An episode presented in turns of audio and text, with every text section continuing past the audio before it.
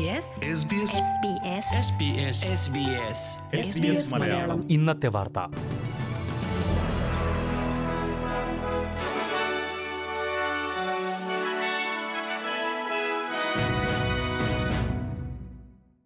നമസ്കാരം. ഇന്ന് രണ്ടായിരത്തി ഇരുപത്തിരണ്ട് ഏപ്രിൽ പതിമൂന്ന് ബുധനാഴ്ച. S B S Malayalam. ഇന്നത്തെ വാർത്ത വായിക്കുന്നത് ജോജോ ജോസഫ്. ഈസ്റ്റർ അവധിയുമായി ബന്ധപ്പെട്ട് രാജ്യത്ത് വിവിധ വിമാനത്താവളങ്ങളിൽ വൻ തിരക്കെന്ന് റിപ്പോർട്ട്. കോവിഡിനെ തുടർന്ന് വിമാനത്താവളങ്ങളിൽ നേരിടുന്ന ജീവനക്കാരുടെ കുറവും തിരക്ക് വർദ്ധിക്കാൻ കാരണമാകുന്നുണ്ട്. തുടർച്ചയായ മൂന്നാം ദിവസവും സിഡ്നി വിമാനത്താവളത്തിൽ യാത്രക്കാരുടെ നീണ്ട ക്യൂ തുടരുകയാണ്. ചില യാത്രക്കാർക്ക് കണക്ഷൻ ഫ്ലൈറ്റുകൾ നഷ്ടപ്പെട്ടതായും റിപ്പോർട്ടുകളുണ്ട്. ബുധനാഴ്ച രാവിലെ മുതൽ തന്നെ സിഡ്നി വിമാനത്താവളത്തിന് ചുറ്റുമുള്ള റോഡുകളിൽ വൻ ഗതാഗതക്കുരുക്ക് അനുഭവപ്പെട്ടിരുന്നു. തിരക്കിന്റെ പശ്ചാത്തലത്തിൽ വിമാനയാത്രക്കാർക്ക് എയർപോർട്ടുകളിൽ നേരത്തെ എത്താൻ മുന്നറിയിപ്പ് നൽകിയിട്ടുണ്ട്.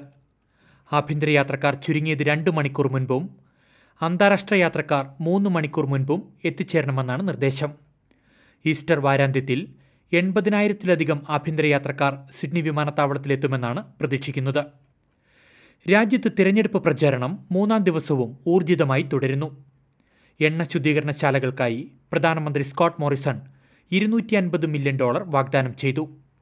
ഓസ്ട്രേലിയയിലെ ഇന്ധന വിതരണ ശൃംഖല മെച്ചപ്പെടുത്താനും കൂടുതൽ തൊഴിലവസരങ്ങൾ സൃഷ്ടിക്കാനും ഈ പദ്ധതി സഹായിക്കുമെന്ന് സ്കോട്ട് മോറിസൺ പറഞ്ഞു. ജീലോങ്ങിൽ തെരഞ്ഞെടുപ്പ് പ്രചാരണ പരിപാടിയിൽ പങ്കെടുക്കവെയായിരുന്നു പ്രധാനമന്ത്രിയുടെ പ്രഖ്യാപനം. ക്വീൻസ്ലാൻഡ് വിക്ടോറിയ എന്നിവിടങ്ങളിലെ രണ്ട് റിഫൈനറികൾക്കായാണ് ഇരുന്നൂറ്റി അൻപത് മില്യൺ ഡോളർ നിക്ഷേപം വിനിയോഗിക്കുക. അധികാരത്തിലെത്തിയാലുടൻ ജോബ് സീക്കർ വർദ്ധിപ്പിക്കാൻ ഉദ്ദേശിക്കുന്നില്ലെന്ന് ലേബർ പാർട്ടി. എന്നാൽ ധനസഹായം വർദ്ധിപ്പിക്കാനുള്ള ആലോചനകൾ പൂർണമായും ഉപേക്ഷിച്ചിട്ടില്ലെന്നും ഫെഡറൽ പ്രതിപക്ഷ നേതാവ് ആന്റണി അൽബനീസി വ്യക്തമാക്കി. സർക്കാർ രൂപീകരിച്ചാൽ ആദ്യ ബജറ്റിൽ ജോബ് സീക്കർ അലവൻസ് വർദ്ധിപ്പിക്കില്ല. എന്നാൽ നിലവിലെ ബുദ്ധിമുട്ട് തനിക്കറിയാമെന്നും പ്രതിപക്ഷ നേതാവ് കൂട്ടിച്ചേർത്തു. കഴിഞ്ഞ ബജറ്റിൽ മോറിസൺ സർക്കാർ ധനസഹായം വർദ്ധിപ്പിച്ചിരുന്നുവെങ്കിലും ഇത് പര്യാപ്തമല്ലെന്ന വാദം വിവിധ കോണുകളിൽ നിന്ന് ഉയർന്നിരുന്നു. ഒരു ദിവസം ഏകദേശം നാൽപ്പത്തിയാറ് ഡോളർ എന്ന നിരക്കിലാണ് നിലവിലെ ജോബ് സീക്കർ വേതനം.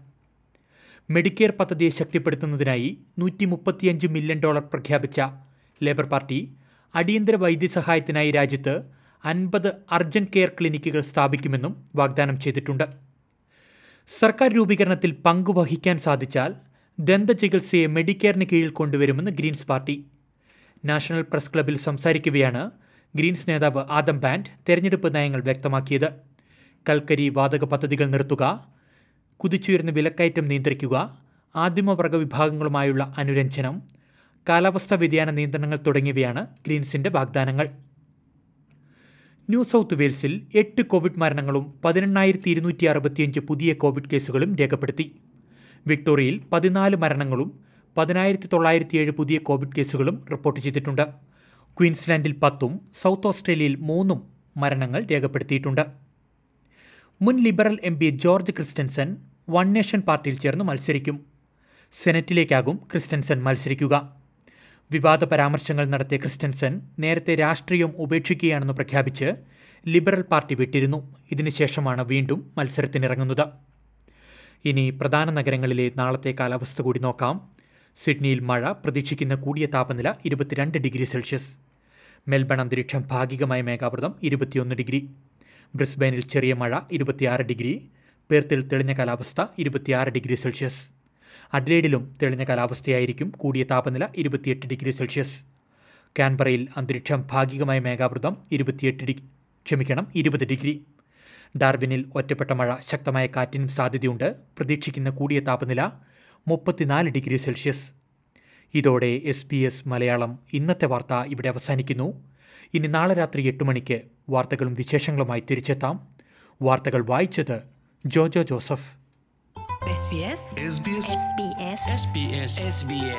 SBS Malayalam. ഇന്നത്തെ വാർത്ത.